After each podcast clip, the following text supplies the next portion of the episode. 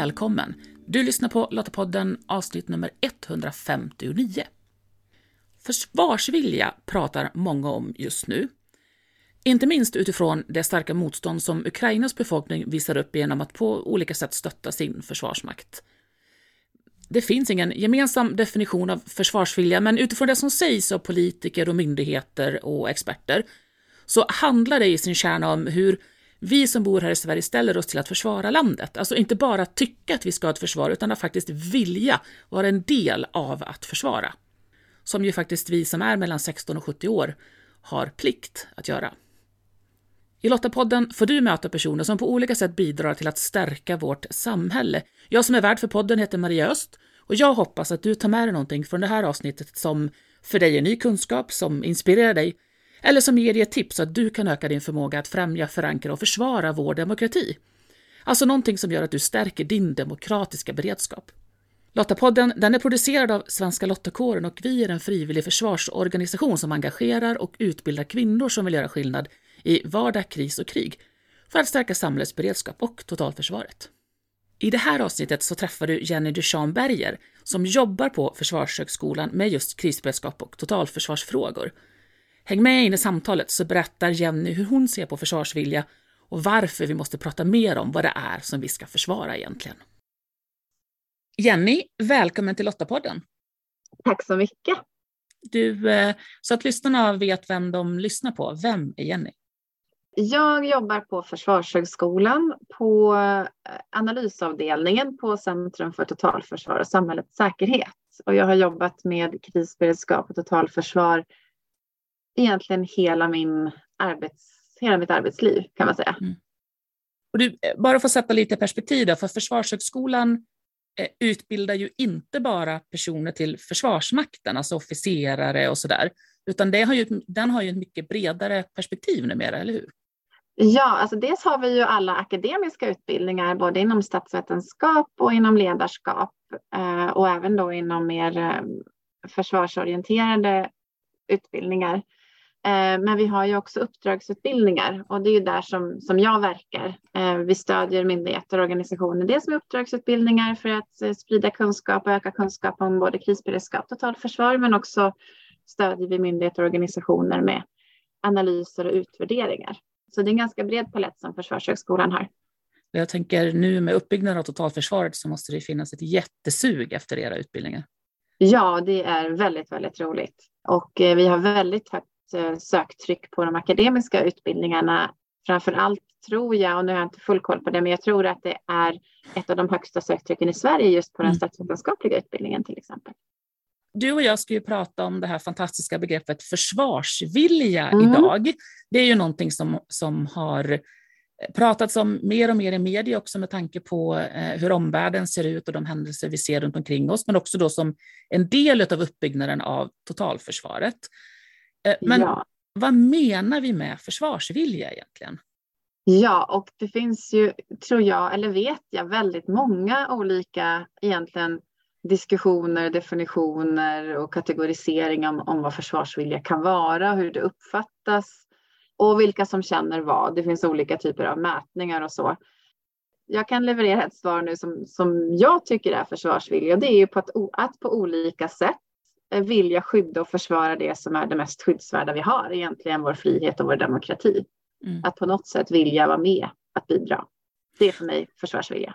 Och jag tänker att många då kanske associerar det just då med det militära försvaret, att göra värnplikten, bli mm. soldat mm. och försvara landet med vapen i hand. Ja. Men vi har ju ett totalförsvar. Ja, precis. Och totalförsvarets grundtanke, hela idén med totalförsvaret är ju att alla är viktiga. Alla behövs i försvaret av landet, eller Sverige då, som man uttryckte det från början när man skapade totalförsvaret man ska säga första gången eftersom vi nu bygger upp det igen. Men för mig handlar ju försvarsvilja om att vilja bidra till demokratin i vardagen också. Mm. Jag tror förutsättningen för försvarsvilja är att staten lyckas uppfylla samhällskontraktet helt enkelt.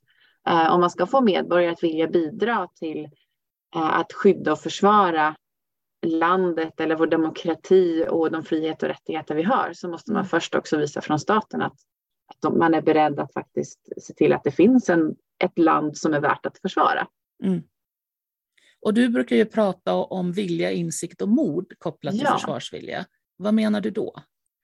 Ja, men jag tror först att, eh, och det här är en fråga, man, jag får oftast frågan hur, hur står det till med försvarsviljan i Sverige? Alltså hur, hur, hur hög har försvarsvilja har vi? Och det beror ju på hur man, om man mäter eller bedömer eller hur man ställer frågor och vilka man frågar. Eh, men jag tror att insikten är det första.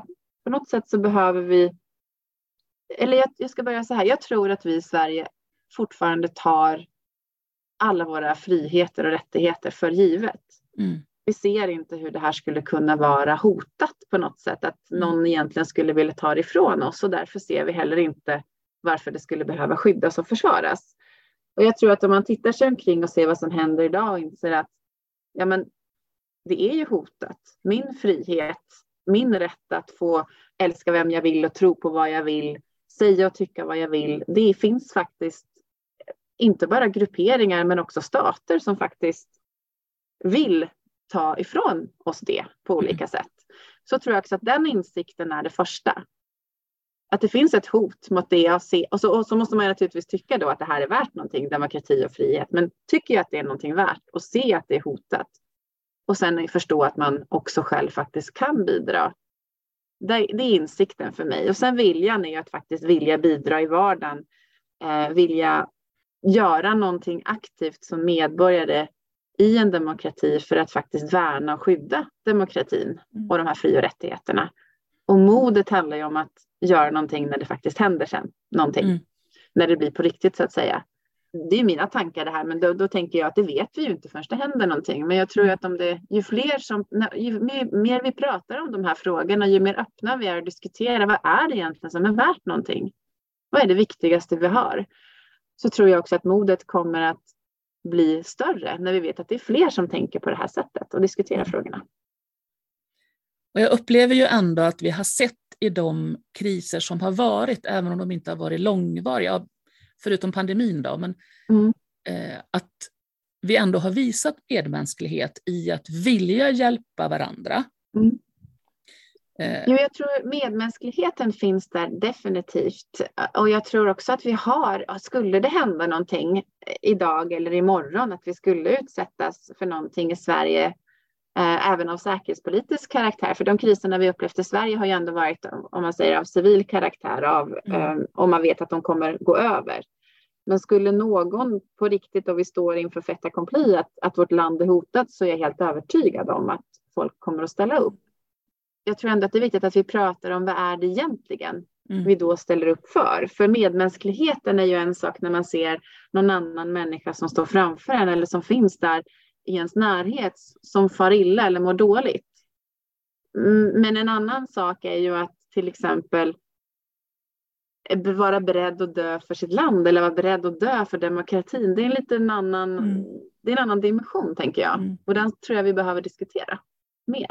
Ja, det är ju en en väldigt stor fråga som nu säkert inte många ställer sig i vardagen. Så jag håller med Nej. dig där att vi, vi måste ju verkligen prata om det så att vi är överens om det är ja. det här vi vill bevara. Mm. Ja, precis. Och till vilket, pri vilket pris är vi beredda att betala för det? Mm. Inte bara som land men också som individer tänker jag. Mm. Hur står det till med försvarsviljan idag då, i Sverige? Är vi där liksom? Jag tänker att de, tyvärr ska jag väl säga, men eh, den alltså, intensifierade invasionen av Ukraina från februari i förra året och framåt har ju verkligen, verkligen fått upp försvarsvilja på agendan. Eh, och där tror jag fler och fler har insett vad det är. Dels naturligtvis vad det är ukrainarna slåss för, för för deras del är inte freden det viktigaste på något sätt. Mm. Freden, det viktigaste för dem är friheten. Mm. De kommer inte att ge sig och det vi har också i i Sverige i vår regeringsform, alltså i grundlagen, är att vi får heller inte ge upp. Det är alltså skrivet i vår grundlag att Sverige kapitulerar inte om det händer någonting. Eh, det tror jag inte man går omkring och tänker på, men jag tror många skulle ändå tycka att om man sätter sig in i frågorna och diskuterar dem så tror jag ändå man kanske kommer fram till att ja, men det, håller vi, det kan vi hålla med om. Men sen är ju frågan, ska jag göra någonting? Mm. Och det tror jag inte om försöker jag komma tillbaka till frågan, hur står det till med försvarsviljan? Så tror jag inte alla än, än har tänkt på att jag själv personligen också har inte bara en plikt eller ett, ett, ansvar att bidra, för det har vi ju allihopa mellan 16 och 70 år i och med totalförsvarsplikten, men också att man kanske vill det. Mm. Och jag tror att det bara behövs att vi diskuterar lite mer. Jag tror det finns där i oss. Mm. Ungefär som den här kampanjfilmen som MSB släppte för ett tag sedan. Vi har det i oss. Mm. Jag tror den finns där, men den sitter nog djupt inne hos ganska många fortfarande för att vi har inte behövt prata om det här. Mm. Och det är ju en bra sak egentligen. Att vi har inte behövt fundera kring de här frågorna på väldigt länge i Sverige. Ja, men precis. Som du säger, tillbaks till att prata om det, lyfta fram det, ja. sätta ord på det så att vi, vi har samma ja. Svenska lottakåren då, precis som de övriga frivilliga försvarsorganisationerna, vi har ju i uppgift eh, att just folkförankra totalförsvaret. Så hur tolkar du det uppdraget? Det är ett annat sånt här ordbegrepp som man också slänger sig med ganska mycket nu och som också är ett väldigt gammalt begrepp, precis som försvarsvilja är. Eh, och folkförankringen är ju att faktiskt sprida kunskap om och lyfta kunskap och informera om vad totalförsvaret är till för. Vad är grundtanken med totalförsvaret? Vad är det egentligen vi ska göra? Och att, att lära känna både det civila och militära försvaret. Eh, det var ju lite enklare förut det här med folkförankringen, eh, tänker jag när det fanns regementen på väldigt många olika platser i Sverige. Mm. Och när man byggde upp det gamla totalförsvaret så var ju också andra världskriget, även om vi inte var med som land, så var ju beredskapsåren i färskt minne med de som mm. byggde upp totalförsvaret. Och då var folkförankringen på något sätt, precis som försvarsviljan tror jag, det var ingenting vi behövde prata om för man förstod vad det var. Mm. Men idag så behöver vi också förklara folkförankring. Ja, men det är att veta. Eh, vad är grundtanken? Ja, men det är ju att försvara det vi har. Våran demokrati. Ja, nu kommer jag tillbaka till det, demokrati och frihet, men det är ju det som är det mest skyddsvärda vi har egentligen. Mm. Och det handlar ju om att, att göra det också på lokal nivå eh, på olika sätt som stärker den lokala försvarsviljan. Mm. Det är folkförankring för mig. Ni har säkert jät andra jättebra tankar och diskussioner kring varför folkförankring är för just lottakåren. Men jag tänker generellt för alla frivilliga försvarsorganisationer. Och sen tror jag det finns många organisationer som gör det utan att tänka på det. Varenda demokratiskt orienterad eh, fotbollsklubb eller eh, annan typ av förening som har styrelser och stadgar och årsmöten mm. har ju också en del i det. Engagera människor i de demokratiska processerna är ju en del i samhällskontraktet som är förutsättningen för allt. Ja, men det där tycker jag är viktigt du tryck, som du trycker på, apropå tillbaks till det här med att vi måste prata om det i vardagen innan vi mm. står för faktum. Att just vara del av och förstå de demokratiska processerna i att vi gör saker tillsammans, att vi tillsammans mm. formar hur vill vi ha den här föreningen på precis samma sätt som vi tillsammans formar hur vill vi ha det här samhället vi lever för. Ja. Eh, och i det då också ja, men få testa och pröva på. Jag fick inte igenom min, eh, min vilja den här gången, men hmm, om jag skruvar lite på det så kanske det är fler som, som tycker att det här är en bra idé. Eh, att mm. just öva på den, att, att ha den demokratiskolan är oerhört viktigt. Så ja.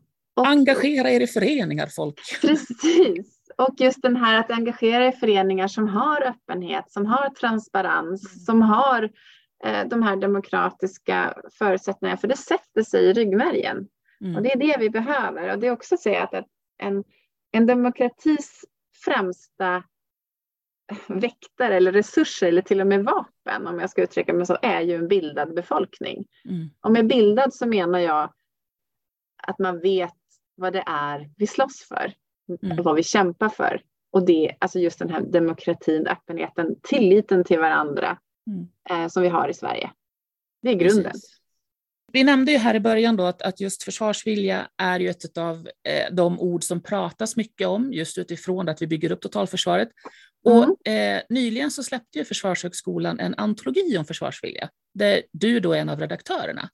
Alltså, ja, varför känns det viktigt? Egentligen om man ska vara noga är det ju förlaget Fri Tanke då som släpper, som ja, släpper okay. boken. Ja, men det är eh, de flesta som har skrivit och varit med i boken som skribenter Eh, är knutna till Försvarshögskolan och ehm, jag och min medredaktör då, Patrik Oksanen är ju knutna till Försvarshögskolan båda två. Den boken vill ju vi göra för att bredda perspektivet på försvarsvilja. Och det var ju lite det här att vi tyckte att det handlade väldigt mycket om att man skulle mäta försvarsvilja.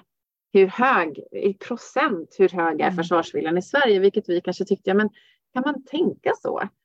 Börjar inte försvarsviljan som en process i var och en och att var och en måste själv lista ut vad är det jag är beredd att dö för? Eller vad är det jag är beredd att försvara? Varför gör jag det här? Tycker jag att Sverige är ett bra land att leva i? Har jag ett ansvar då att mm. bidra till demokratin? Så vi ville bredda perspektivet och egentligen bidra till debatten, opinionen helt enkelt. Ge lite nya perspektiv kanske. Ja, men viktigt. Och jag tänker också i en, i en värld där vi nu är väldigt vana med att ha webbmöten eller få väldigt snabba, kort information, så känns mm. det också viktigt att faktiskt göra det i bokform, tänker jag. Det här att kunna sitta med någonting och, och grunna lite över, kanske i en, i en skön fåtölj och fundera på hur ställer jag mig till det här jag läser? Ja, jag hoppas ju det. Och vi har ju skrivit, vi har ju varvat lite och försökt varva faktiskt historier från olika, alltså, olika stories, mm. eh, varvat med mer faktakapitel. Eh, och de ska vara, de är tänkta i alla fall att vara väldigt, eh, vad säger det, uttryckta på ett sätt som ska, som ska nå en bred målgrupp. Det ska inte bara vara sådana mm. totalförsvarsnördar som kanske du och jag. Ja, men fantastiskt. Jag tänker ett, ett bra inslag i, i just det här att, att folkförankrat, att sprida kunskapen och få insikt. Det har jag inte tänkt på, men ja, det var väldigt fint uttryckt. men du, för att runda av lite här då, så tänker jag ja. det här med att eftersom var och en har ju ett ansvar mm. i och med totalförsplikten, i att vi bor i, i det här landet. Eh, och vi har varit inne på några saker, men om vi bara skulle liksom försöka eh, ge lite tips då på hur kan vi var och en vara med och just bidra då till stärkt försvarsvilja? Ja, förutom det vi redan har varit inne på, att naturligtvis att engagera sig i, i demokratiska processer eh, eller någon lokal förening eller en frivillig försvarsorganisation, så börja med att bara, att bara läsa på lite om vad som står i olika offentliga dokument, men också titta, var, var extra noga med källkritiken till exempel. Eh, det är en sån där grundidé som jag tror man kan, som alla kan bidra till, att vara mm. försiktig. Tänk på när ni läser, särskilt på sociala medier, är det här sant?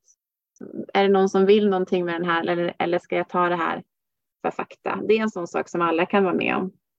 Alla och det är ett viktigt, för det är ju där det informationskrig som pågår just nu, det är ju där där befinner vi oss alla. Där står vi i mm. frontlinjen alla med våra med mobiltelefoner om man ska uttrycka sig så.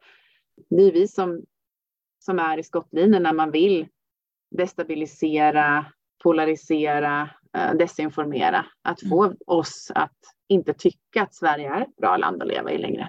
Det är det som är poäng, hela poängen. Mm. Så, så, så jag tror källkritiken och tänka efter vad man läser och även diskutera de frågorna. Har ni läst det här? Och, eh, vad tror vi om den här informationen? Är, är, en, är en otroligt viktig del som jag heller inte tror att alla funderar på. Mm. Och där tror jag de yngre generationerna är mycket, mycket bättre än vad vi, vi nu säger jag vi, men min generation då född kanske 70-talet och, och tidigare är rätt dåliga på det faktiskt. Mm. Jag tror de yngre är bättre. Man utsätts för så mycket mer mm. idag. Och jag vet att skolorna också har blivit mycket, mycket bättre på att faktiskt utbilda i källkritik, vilket jag tycker är fantastiskt bra. Så där kan man börja. Men det finns naturligtvis massor av saker man kan göra. Bidra till den offentliga debatten och så prata om det.